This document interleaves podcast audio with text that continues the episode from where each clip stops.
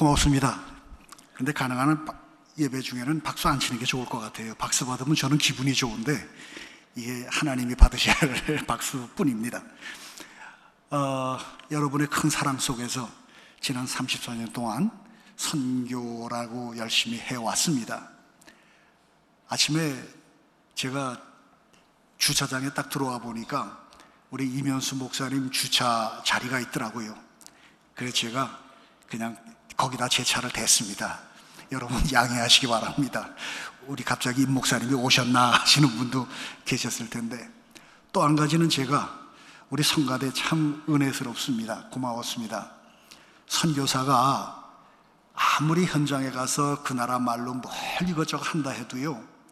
선교사 머리는요 계속 그 나라 말로 번역되기 바쁘지 사실은 은혜가 안 돼요 저는 그냥 설교하는 거지 그러다가 이렇게 한 번씩 우리 한인 교회에 와서 내 말로 내 찬송을 부르고 내 말로 말씀을 우리가 같이 나누게 되면은 저도 제 속에 있는 뭔가가 쑥 내려가는 시원한 기분입니다 특별히 오늘 귀한 찬송에 감사하면서 또 한 가지 느낀 거는 우리 지휘자 참 힘들겠다. 왜냐하면 박재원 목사님이 딱 버티고 있는데 그 앞에서 지휘하려니까 참 힘들겠다 하는 생각을 해왔습니다. 선교사라는 건요, 어, 한국말 못해서 한 맺힌 사람이 선교사입니다. 저도 사역지에 일단 딱 들어가면 한국 문화와 한국 사람과 모든 게 다 단절이 돼 버려요. 그게 그 많은 한국 사람이 왜 저희 있는 지역에는 그 3, 40년 동안 한 사람도 아직 안 오는지 그만큼 먹고 살 만한 게 없으니까 그렇다고는 하지만 그래도 거기도 사람 사는 데인데 근데 왜 그렇게 안 오는지 그러면서 그 안에서 살다가 보니까 한 번씩 이렇게 나오면은요 그냥 마음속에 뭐 내 말 못해서 한 내셨는데 그저 찬스를 잡았다고는 이 마이크 안 놀려고 그럽니다. 그래서 선교사들이 오면 목사님들이 좀 두려워해요. 왜냐하면 시간은 자꾸 가는데 말은 안 끝나고 그래서 앞에서 계속 끝났다고 빨리 하라고 그러는데 여러분 선교사들이 와서 좀 말이 길어지더라도 여러분 이해해 주시고 그저 끝까지 참고 잘 들어주시면 좋겠습니다. 말씀 나누기 전에 먼저 여러분들께 우리 한인 선교사들을 대신해서 제가 한인 세계 선교사 대표로도 있어 봤으니까 자격은 있다고 생각합니다. 한인 선교사 우리 2만 7천 명을 대신해서 또 우리 큰빛교회가 어, 지원하고 있는 모든 선교사들을 대신해서 여러분께 진심으로 먼저 감사의 말씀을 드립니다. 한 집안에 아들 하나 딸 하나 시집 장가를 보내도 허리가 휜다고 하는데 우리 한국 교회 2만 7천 명의 선교사를 오늘까지 지키고 기도하고 도와주셨습니다. 또한 우리 큰빛 교회 한 교회가 수십 명의 많은 선교사를 위해서 기도해 주셨고 힘이 돼 주셨습니다. 여러분 그동안에 그 선교사들을 위해서 수고 많이 하셨습니다. 여러분 훌륭하십니다. 여러분들이 이루시는 그 모든 수고, 선교의 열정, 이것이 하나님께 꼭 기억되고 여러분 교회와 여러분의 모든 삶에 하나님이 꼭 은총으로 갚아주시기를 기원합니다. 고맙습니다. 수고하셨습니다. 제가 34년 전에 브라질의 선교사로 파송됐을 때 저는 원래 파라과이로 파송을 받았습니다. 한국교회에서. 그런데 막 마지막에 브라질 장로교 교단에서 총회장이 제게 편지를 보냈어요. 선교사가 간다는 말을 들었는데 가는 길에 우리 좀 만나서 가는 길 좀 만나면 좋겠다. 저는 또 상파울로 하면 여러분 아시다시피 아주 이게 국제적인 큰 도시입니다. 그래서 늘 마음에도 있고 해서 가는 길에 한번 구경이나 하고 가자. 그리고 아내하고 아이들을 함께 상파울로에서 내렸어요. 그리고 그 총회 총회 선교 어, 총회 사무실에 있는 곳에 통역을 데리고 말 한마디 할 줄 모르고 통역을 데리고 그리고 그들을 만나러 갔습니다. 간 첫날 첫 자리에 그, 그 사람들이 제게 우리나라의 북동 지역, 그러니까 여러분 브라질을 4등분 해보면요. 대서양을 끼고 오른쪽에 불룩 튀어나온 데가 있습니다. 남아메리카 대륙에. 그 내륙 지방에 에스트레이토라는 곳에 미국 선교사님이 들어가서 사역한다고 들어갔다가 주민들에게 살해를 당했다. 그리고 미국 선교부에서 자기 사람들을 더 이상 못 보내고 거기에 땅 문서를 우리한테 주었는데 거기에 갈 사람을 찾는데 거기 가서 사역할 사람이 없다. 당신이 거기 가서 좀 맡아주면 어떻겠느냐 도와달라. 전 뭐 거기가 어딘지도 모르고 그렇다고 또 뭐 여러분처럼 뭐 우리 아침에 굿모닝 하는 기본적인 이것도 모르고 그러니까 아무것도 여러분 그래도 여러분 아실 거예요. 따봉 하는 말 아시지요? 그러니까 이것도 몰랐어요 그때는. 그리고는 그냥 거기에 그 사람들이 그걸 부탁하는 그 얘기에 이상하게 제 마음이 감동이 돼 버렸어요. 그리고 사도 바울이 마세도니아 사람들이 부르는 그 손짓을 보면서 방향을 돌린 그 생각이 나면서 제가 아내와 함께 기도하고 대답하겠습니다 하고 왔다가 기도 중에 뭐 사람 사는데 사람 못 살겠냐 하는 이런 배짱이 생기면서 오케이 가겠습니다. 그리고 제가 거기서 결단하고 한국에다가 어, 임지 변경 허락을 했어요. 그리고 바로 거기서 배낭을 짊어매고 선교지라는 그곳에 상파울로에서 3,300km 70시간 버스를 타고 올라갔습니다. 정말 처음으로 해보는 그런 오랜 여행. 여러분 70시간, 그래도 카나다나 미국은요, 제가 제일 부러운 게 자동차하고 길이에요. 자동차 좋지요, 길 좋지요. 전 뭐 어디를 가라 그래도 전 다 갑니다. 미국만 왔다 하면 저도 이번에 여기 오면서 뉴욕에서 바로 차를 빌려서 여기까지 차 몰고 왔어요. 그런데 그 나라에서는 이 길이라는 게요, 이게 엉망이에요. 뭐 우리 현대차가 뭐 10년 개런티 해준다고 뭐 막 이러죠. 브라질에서는 1년 개런티를 해주는데 1년 그 개런티 중에도 바퀴 스프링은 개런티를 안 해요.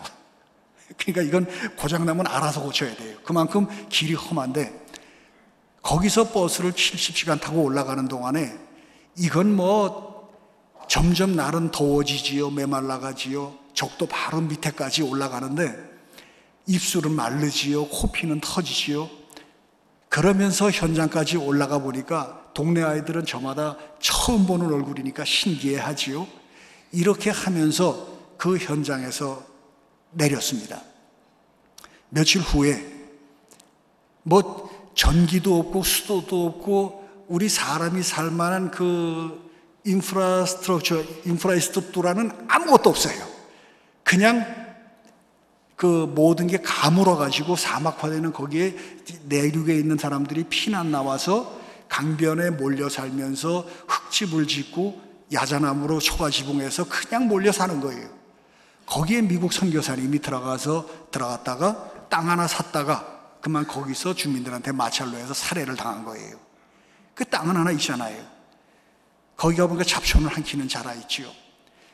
거기에 처음 배낭을 깔고 앉아서 하나님 제가 선교지라는 데로 왔습니다. 신고 기도를 드린 지 지금 34년이 흘러갔습니다. 참 정말 생사를 뭐 솔직히 얘기해서 생사를 걸고 살았습니다. 그러면서 저는 하나님 앞에 기도했습니다.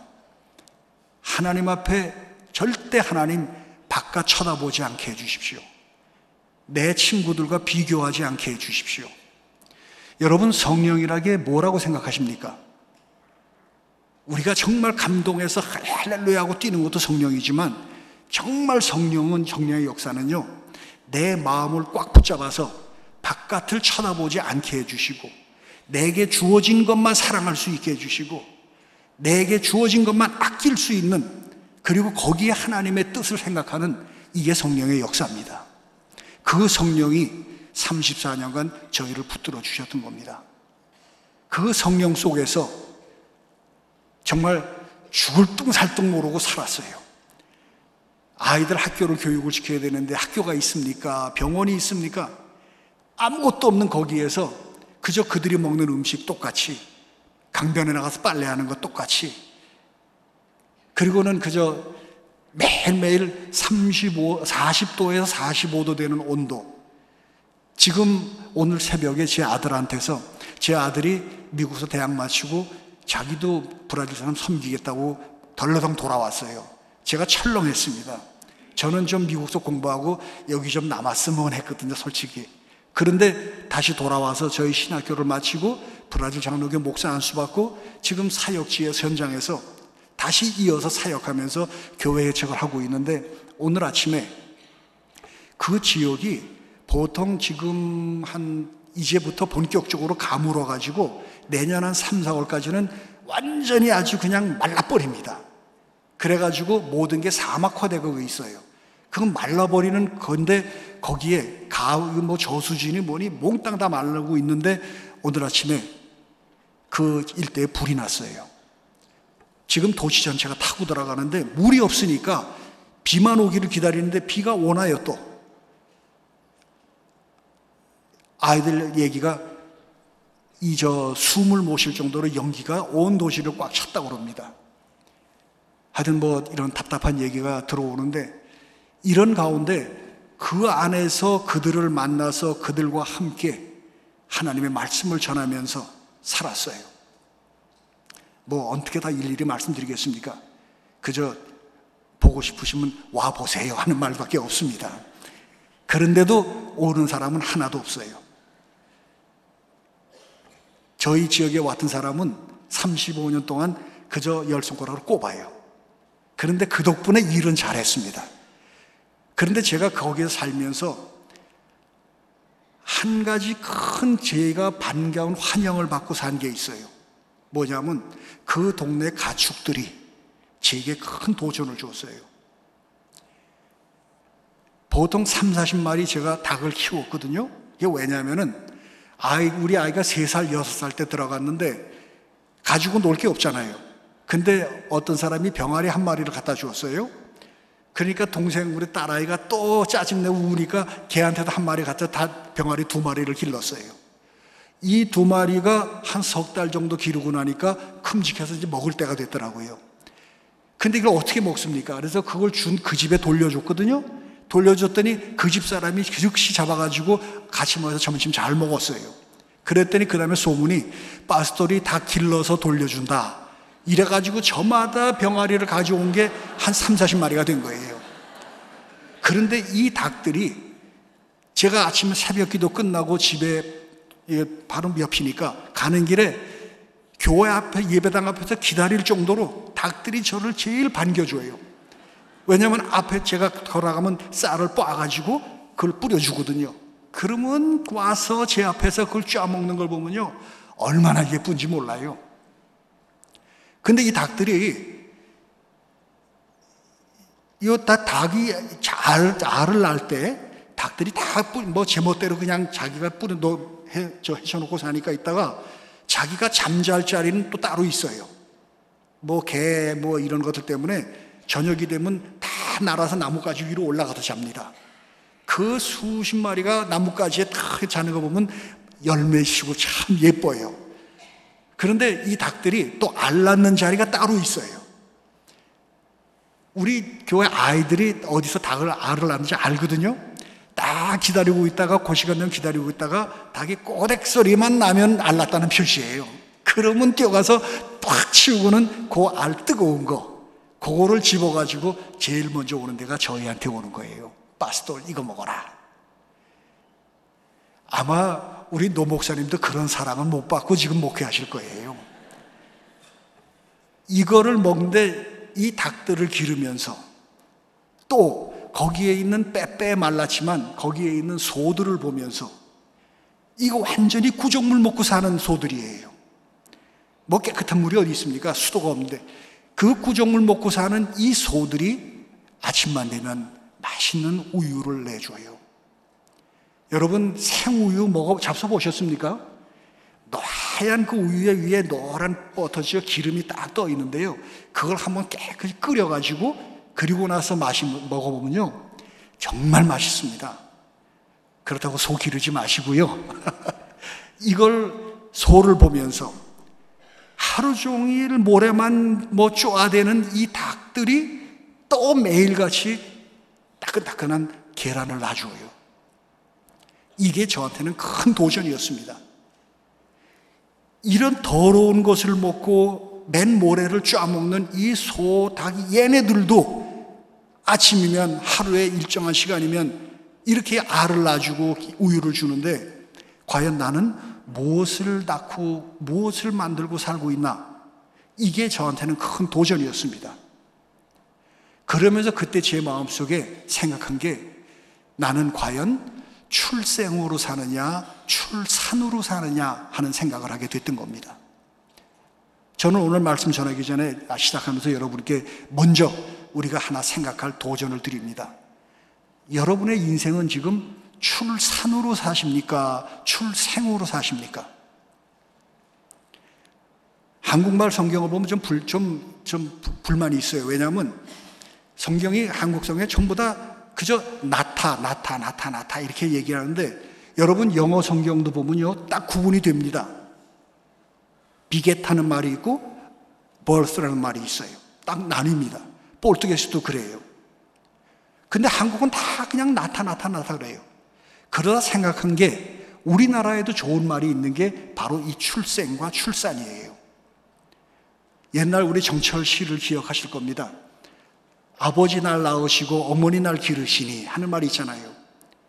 출산이라는 것은 육신에 의해서 이어지는 출생이 낳는 겁니다.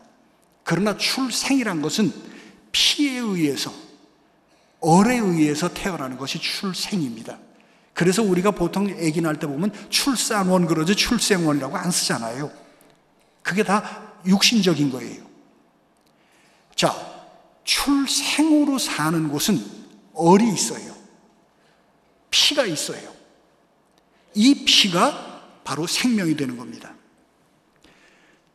저는 여러분들이 과연 출생으로 사시는지, 사시고 계시는지, 출산으로 살고 출생 어느 걸로 살고 계신지, 우리 큰빛교회가 출생으로 태어난 교회인지, 출산으로 태어난 교회인지, 오늘 이 아침에 먼저 우리가 다시 한번 깊이 생각할 수 있었으면 좋겠습니다. 우리 교회를 제대로 살리고 죽이는 것은 바로 우리들이 생각하는 출생이냐 출산이냐에 우리가 올바른 생각이 우리 교회를 살리고 죽이는 거예요. 출산으로 태어난 교회가 너무 많기 때문에 지금 교회가 어렵습니다. 그러나 출생으로 태어난 교회라면 그 교회는 아무리 작은 교회라도 하나님의 뜻 잘 이루고 있습니다. 특별히 우리 나라를 한번 생각해 보십시다. 우리나라를 보면은 우리나라는 완전히 출생으로 다시 태어난 나라예요. 바로 그것이 뭐냐면은 출생. 우리나라, 우리 교회가 지금 어떻게 태어난 교회입니까? 이것은 정말 우리가 꿈에도 생각하지 못한 우리 눈은 지금 여기만 보고 있을 때 이 지구상 전체에서 하나님의 사람들이 성령에 의해서 이 조선이라는 나라를 발견하고 있었던 거예요. 독일에서 구스타프라는 선교사가 날아옵니다. 독일이 어디 있는지 압니까? 독일 그 사람은 또 조선이 뭔지 압니까? 거기서 성령의 은혜로 조선이라는 나라를 보고 찾아오는 선교사가 있었어요. 나라가 입국 허락을 안 해서 그저 금방 어, 뭐한 달 만에 돌아는 갔지만 그분이 본국에 보고할 때 보고한 얘기가 있어요. 하나님, 정말 더럽습니다. 정말 가난합니다. 정말 이건 어떻게 해야 할지 모르는 이런 조선에 하나님 역사해 주십시오. 그리고 여기에 선교사가 필요합니다. 이런 보고서가 있어요. 또 엉뚱한 또 다른 나라 영국이라는 나라에서 토마스라는 선교사가 그 먼 조선이라는 나라를 또 찾아옵니다. 이 사람 또 날아올 때 날아와 와서는 배 타고 같이 날아와서는 대동강까지 들어는 갔는데 나라가 허락을 안 하니까 포격을 받아서 배가 침몰할 때 열심히 가지고 갔던 그 성경책을 대동강에다 다 버렸어요. 그걸 다 버리고 나서 버리고 나서는 몇 개만 가지고 있다가 잡혀가지고 육지에 올라와가지고 올라오자마자 소년한테 가지고 있는 성경 몇 권을 주었어요. 그리고는 거기서 목 잘려 죽지 않습니까? 죽을 때 자기 목을 자르는 그 사람에게 마지막 가지고 있던 성경을 주었어요. 한국 역- 역사가 기독교가 여기서 퍼집니다. 그 성경책 받은 그 젊은 아이가 이게 그동안 그 당시에 보면 불온 문서 아닙니까? 이거를 평양 수문장한테 갖다가 신고하고 주었어요. 수문장이 그걸 받아가지고 집에 들어가가지고 종이가 좋거든요. 그러니까 그걸 다 뜯어가지고 자기네 방 벽에 도배를 합니다. 이 사람이 아침이고 저녁이고 그걸 보게 되니까 거기서 은혜가 더 나옵니다. 이 성경책 몇 권 받았던 놀란 젊은 아이가 그 평양에다가 교회를 세우는 역사가 생깁니다. 그리고 이 수문장이 거기에 장로가 됩니다. 목 잘랐던 사람이 받은 그 성경책 한 권 보고 또 거기에서 교회가 세워집니다. 이게 한국의 피해 역사예요. 거기다가 우리가 잘 아는 아펜젤러, 언더우드 같은 선교사님이 날아옵니다. 아펜젤러 목사님, 목포에 있다, 저, 군산에서 목포를 가는 배를 타고 가는 길에 배가 파손돼서 다 죽어가는 그때 구명정을 찾다가 우리 한국 젊은 아가씨, 아, 예쁜 소녀 하나가 구명정이 없어가지고 이제 죽게 됐을 때 자기 구명정을 벗어서 개를 주고 그리고 자기는 죽어갑니다. 마켄지 선교사라는 분 잘 아시죠? 캐나다 사람이에요. 이 마켄지 선교사 한국에 와가지고 솔레라는 그 황해도 그 마을에 한국 사람끼리 만든 교회 이걸 얘기를 듣고 그 시골 구석으로 찾아 들어갑니다. 그분이 한 얘기가 있어요. 죄송한 얘기입니다. 제일 힘들었던 게 한겨울에 화장실 가서 대변을 보고 닦을 때가 제일 힘들었답니다. 한겨울에 한국은 뒷간에 있었죠. 뒤에 있잖아요. 거기 가가지고 뭐 이런 변소 화장실이 있습니까?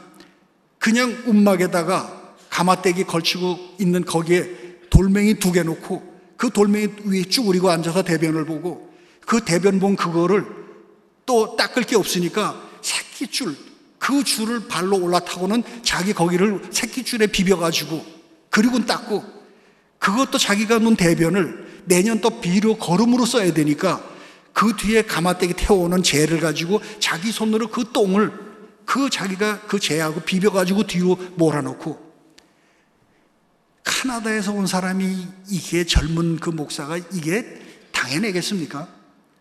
결국은 뭐 병으로 죽었다. 그러나 자살이었다. 이렇게 얘기가 나옵니다. 이렇게 많은 선교사들, 이런 분들이 한 군데서 온 것도 아니고 세계 각국에서 왜 왔습니까? 어떻게 왔습니까? 그들은 바로 성령의 이끌림을 받았던 것입니다. 성령에서 성령이 이 조선이라는 이 나라 하나님께서 살려주시기 위해서 이 나라를 세워주시기 위해서 그 사람들이 생판 알지도 못하는 이 땅을 발견하고 여기까지 찾아와서 여기에서 그들은 그들의 뿌리를 내린 겁니다. 유진벨 선교사 같은 사람은요, 부부가 왔다가 아내가 병으로 죽었어요. 그러니까 그 딸이 엄마의 그 빈자리를 채우겠다고 자기가 결혼한 남편 데리고 아이 데리고 또 한국으로 가서 엄마 자리를 채웁니다. 전라도 쪽에 큰 역사를 이루었어요. 그런데 그 가족들이 몽땅 다 한국에 묻힙니다. 이게 바로 우리 한국이에요. 그들의 흘린 피, 그들의 흘린 희생, 그 고난, 그 덕으로 여러분들은 지금 이 자리에서 이 안락의제에 앉아서 주여 주여 외칠 수 있게 됐던 겁니다. 저는 먼저 말씀드립니다. 우리 이 교회에, 큰빛 교회에 하나님 앞에서 인생을 걸고 평생을 걸고 분투하시는 박재원 목사님, 생명을 걸고 그 땅, 저 땅에서 지금 애쓰는 우리 이묘수 목사님, 이런 놀라운 하나님의 사람들을 세워주신 이 큰빛 교회, 이 강단에 와서 말씀을 전할 수 있는 이런 영광스러운 자리를 주신 우리 하나님 앞에 진심으로 감사를 드립니다. 여러분들은 이러한 교회에 지금 계신 거예요. 이러한 큰 교회에 계신 거예요. 규모가 크다고 큰 게 아니에요. 하나님의 사람이 세우고 하나님의 사람이 지금 존재하는 그 자리에 여러분이 지금 함께, 함께 계신 거예요. 여러분, 선교라는 게 뭡니까? 선교는요, 나를 더 축복해 주시기 위해서 하나님이 제시하신 방법이에요. 내가 선교를 하고 전도를 하면 저 사람이 축복받는다. 물론 옳은 얘기예요. 그러나 그 이전에 하나님이 나를 더 축복하시기 위해서 제시해 주신 방법이 선교, 전도라는 거예요. 이제 여러분은 뭘 하시겠습니까? 많은 선교사들이 이런 성령의 이끌림 속에서 그 조그만 나라를 발견하고 그리고 왔어요. 그리고 그 성령이 인도하심 따라서 생명을 바쳤습니다. 이제 우리는 한번 제자들을 봅시다. 성령이 임하기 전에 예수님과 함께 있었어요. 예수님과 함께 먹기도 하고 자기도 하고 그의 말씀을 듣고 심지어는 예수님이 주신 능력을 가지고 능력도 행해 봤어요. 그러나 결정적인 순간에 조그마한 계집아이 하나가 하는 한마디에 그 모든 것이 다 넘어지고 맙니다. 모든 것이 다 허사가 되고 맙니다. 성령의 전이라는 게 이런 거예요. 그러나 잠시 후에 성령이 임하신 그 이후에 그들은 어떻게 됐습니까? 그들은 완전히 변했습니다. 그동안엔 무서워서 두려움에 떨던 사람들이 이제는 잠시 자신 있게 담대하게 하나님 말씀을 전하고 오늘 본문 말씀 누구의 권세로 이런 일을 했느냐 할 때 그들은 담대하게 얘기합니다. 바로 너희들이 죽인 예수 그리스도의 그 은혜로 그 힘으로 이런 역사를 했다는 거예요. 사랑하는 여러분들, 성령이 임하기 전과 성령이 임한 후는 완전히 달라집니다. 무슨 큰 일을 하는 것 같은데 성령의 전이냐 후에 따라서 그 무슨 큰 일이 일이 안 될 수 있고 일이 될 수가 있는 거예요. 오늘 우리들이 하나님 앞에 이렇게 모였습니다. 성령 전에 했던 고백 아무것도 아니에요. 여러분들이 백번 와서 할렐루야 주여 주여 뭐 아무리 고백해도 그 성령 전에 있는 사람 그 고백은 잠시 후면 깨져요. 그러나 내가 비록 조용히 눈물을 흘리면서 하나님 앞에 부끄러워서라도 고개를 못 들고 고개를 숙이고 있지만 그러나 그 순간에 성령이 함께 하시면 그것처럼 큰 놀라운 역사가 없는 겁니다. 우리는 뭐 눈에 보이는 큰 걸 바라지 마십시다. 작은 속에서 성령의 전과 후, 내 속에서부터 성령의 전과 후를 우리들이 만들어 가십시다. 여러분들 다시 한번 묻습니다. 이 교회가 성령의 전에 태어난 교회입니까? 성령의 후에 태어난 교회입니까? 여러분은 출산으로 사시는 사람들입니까? 출생으로 사시는 사람들입니까? 우리가 오늘 이 아침에 이 문제를 깊이 생각해야 할 줄 압니다. 여러분께 설교를 한다고 준비하면서 뭐 여러 가지 많은 얘기를 해왔다가 얘기하다 보니까 한참 지금 뭐 다른 얘기하고 있는 겁니다, 여러분들. 여러분, 지금 우리 성령께서는요, 성도들을 많이 찾았어요. 성도들은 많이 왔어요. 그러나 지금 이 시간에 우리 성령께서는 이제 제자들을 찾고 있습니다. 성도는 내가 하나님 앞에서 위로받고 내가 하나님 앞에 감사하고 찬양하면서 그 하나님과 나를 생각합니다. 그러나 제자는 내게 오신 그 하나님을 위해서 바깥을 생각하는 게 제자입니다. 내 모든 생명까지도 아낌없이 드릴 줄 아는 생명까지도 내 모든 것을 다 드려도 아깝지 않은 이런 마음으로 나서는 사람이 제자입니다. 우리 오늘 큰빛교회 여기 앉아 계신 온 성도님들 모두가 제자가 되시기를 바랍니다. 아낌없이 하나님 앞에 내 모든 것 드릴 수 있는 여러분들이 되시기를 바랍니다. 우리 큰빛교회 가장 귀한 주님의 종들이 세워진 교회입니다. 그 주의 종들의 피의 희생의 값으로 우리 큰빛교회가 지금 지켜지고 있습니다. 또한 때를 알고 그 때를 기다리면서 기도하면서 인내하는 우리 큰빛교회 여러 성도님들이 바로 큰 분들입니다. 여러분들이 지금 이 교회를 지켜가고 계시는 겁니다. 여러분 절대 좌절하지 마시고 성령께서 하시는 일에 우리가 너무 앞질러 가지 마십시다. 이 목사님이 풀어지는 것도 성령이 하실 일이고 이 목사님이 거기서 살든지 죽든지 다 성령께서 하실 일입니다. 늘 우리가 기도하는 대로 성령께서 하시는 그 역사에 그저 우리 이 목사님 건강하게만 지켜주십시오.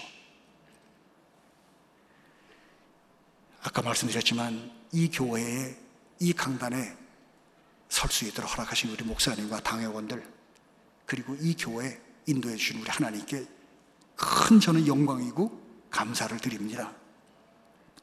이면수 목사님 잠깐 말씀드리죠. 이면수 목사님 저하고는 많이 가까웠습니다. 거의 뭐 20 몇 년 전, 그때 북한에 미쳐가지고 북한에 처음 들어갈 때 아마 성도들 몇 분과 같이 갔던 것 같아요. 그때에 중국에 딱 갔는데 입국 허락이 안 떨어져가지고 거기서 며칠 지금 당황하고 있었습니다. 그런데 그때에 저희 어머니가 북한의 성, 서, 저, 이성봉 목사님의 초청으로, 초청으로 북한에 초청받고 가는 길에 중국에서 이면수 목사님을 만났어요. 어디서 오셨습니까? 브라질에서 왔는데요. 어, 브라질에 우리 강성일 선교사님이라고 있는데요. 제가 그 엄마입니다. 어, 그래요. 그래가지고 둘이신데 왜 여기서 지금 이러고 계십니까? 했더니 입국 허락이 안 떨어져서 저희 어머니가 부랴부랴 이성 목사님에게 다시 연락해서 입국 허락이 떨어졌어요. 그래서 저희 어머니하고 이성문 목사, 그 이면수 목사님이랑 같이 들어갔어요. 이성문 목사님 교회 봉수교회 가서 예배를 드리잖아요.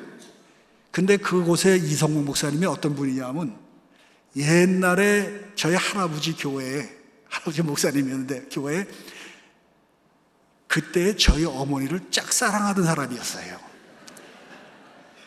이 영감님이 늙어서도 잊질 못하고 브라질에서 사는 자기 첫사랑을 초청을 해 준 거예요. 이래가지고 저희 어머니도 다 늙어가지고 뭐 그 첫사랑이라는 그 친구 얼굴이었던지 그런데 그래도 여자예요. 나 예쁘지? 아직도 예쁘지? 그리고 가셔서 그곳에 가셨어요. 그러니 그 두 분이 얼마나 반가웠겠습니까? 근데 거기서 또 이런 말도 못하고 그저 그냥 편하게 뭐, 저 권사님, 도권사님, 뭐 이래가면서 그냥 점잖게 있는데, 임 목사님이 요 내막을 아는 거예요. 그리고서는 임 목사님이 그다음부터 세계 각지에 돌아다니면서 가는 데마다 저희 어머니하고 그 이성광 목사님의 그 로맨스를 사방에 얘기하다 보니까 저희 어머니가 바람핀 권사가 돼버린 거예요. 이런 역사가 임 목사님한테 있을 때 임 목사님이 그 후에 저를 만날 때 이런 말을 했습니다. 사랑하기가 너무 힘들어요. 그리고 사랑하려니까 눈총이 너무 세요. 눈총들을 주는데 그런데도 거기만 가면 내 마음이 뜨거워지고 내 마음이 부풀어요. 강 목사님이 그곳에서 그 오랜 동안 거기서 살아 버티고 살아온 그 마음을 이해할 것 같습니다. 참 제게 큰 격려를 준 목사님이었습니다. 분명히 우리 목사님은 그 속에 간직한 말이 있을 거예요. 사도 바울이 한 말대로 내게 사는 것이 그리스도니 그리스도니 죽는 것도 유익함이라. 우리 다 같이 한번 따라 하십시다. 내게 사는 것이 그리스도니 죽는 것도 유익함이라. 우리 이렇게 사십시다. 이게 교인 아닙니까? 이게 예수 믿는 사람 아니겠습니까? 이제 마지막 결론 내립니다. 여러분은 성령 전에 살고 계시는 분입니까? 성령 후에 살고 계시는 분입니까? 여러분의 인생은 출산의 인생입니까? 출생의 인생입니까? 이 아침 주님의 명령을 들으세요. 누가복음 10장 37절에 말씀하십니다. 가서 너희도 이와 같이 하라. 여러분 앞에 세워진 귀한 목사님들 보세요. 그리고 가서 너희도 이와 같이 하라. 사도 바울이 얘기합니다.